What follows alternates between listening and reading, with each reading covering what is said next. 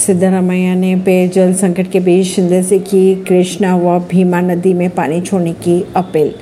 उत्तरी कर्नाटक के कई जिलों में पेयजल संकट के बीच राज्य के मुख्यमंत्री सिद्धारामैया ने महाराष्ट्र के मुख्यमंत्री एकनाथ शिंदे को पत्र लिखकर कृष्णा और भीमा नदी में पानी छोड़ने की अपील की है।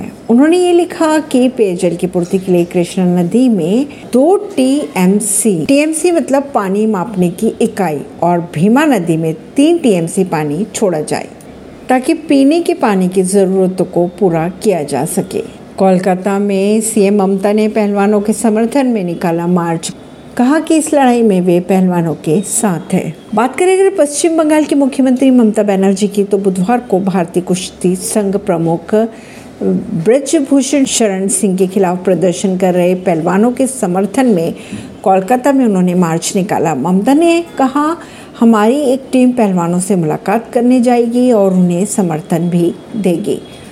ऐसी ही खबरों को जानने के लिए जुड़े रहिए जनता रिश्ता पॉडकास्ट से। परवीन दिल्ली से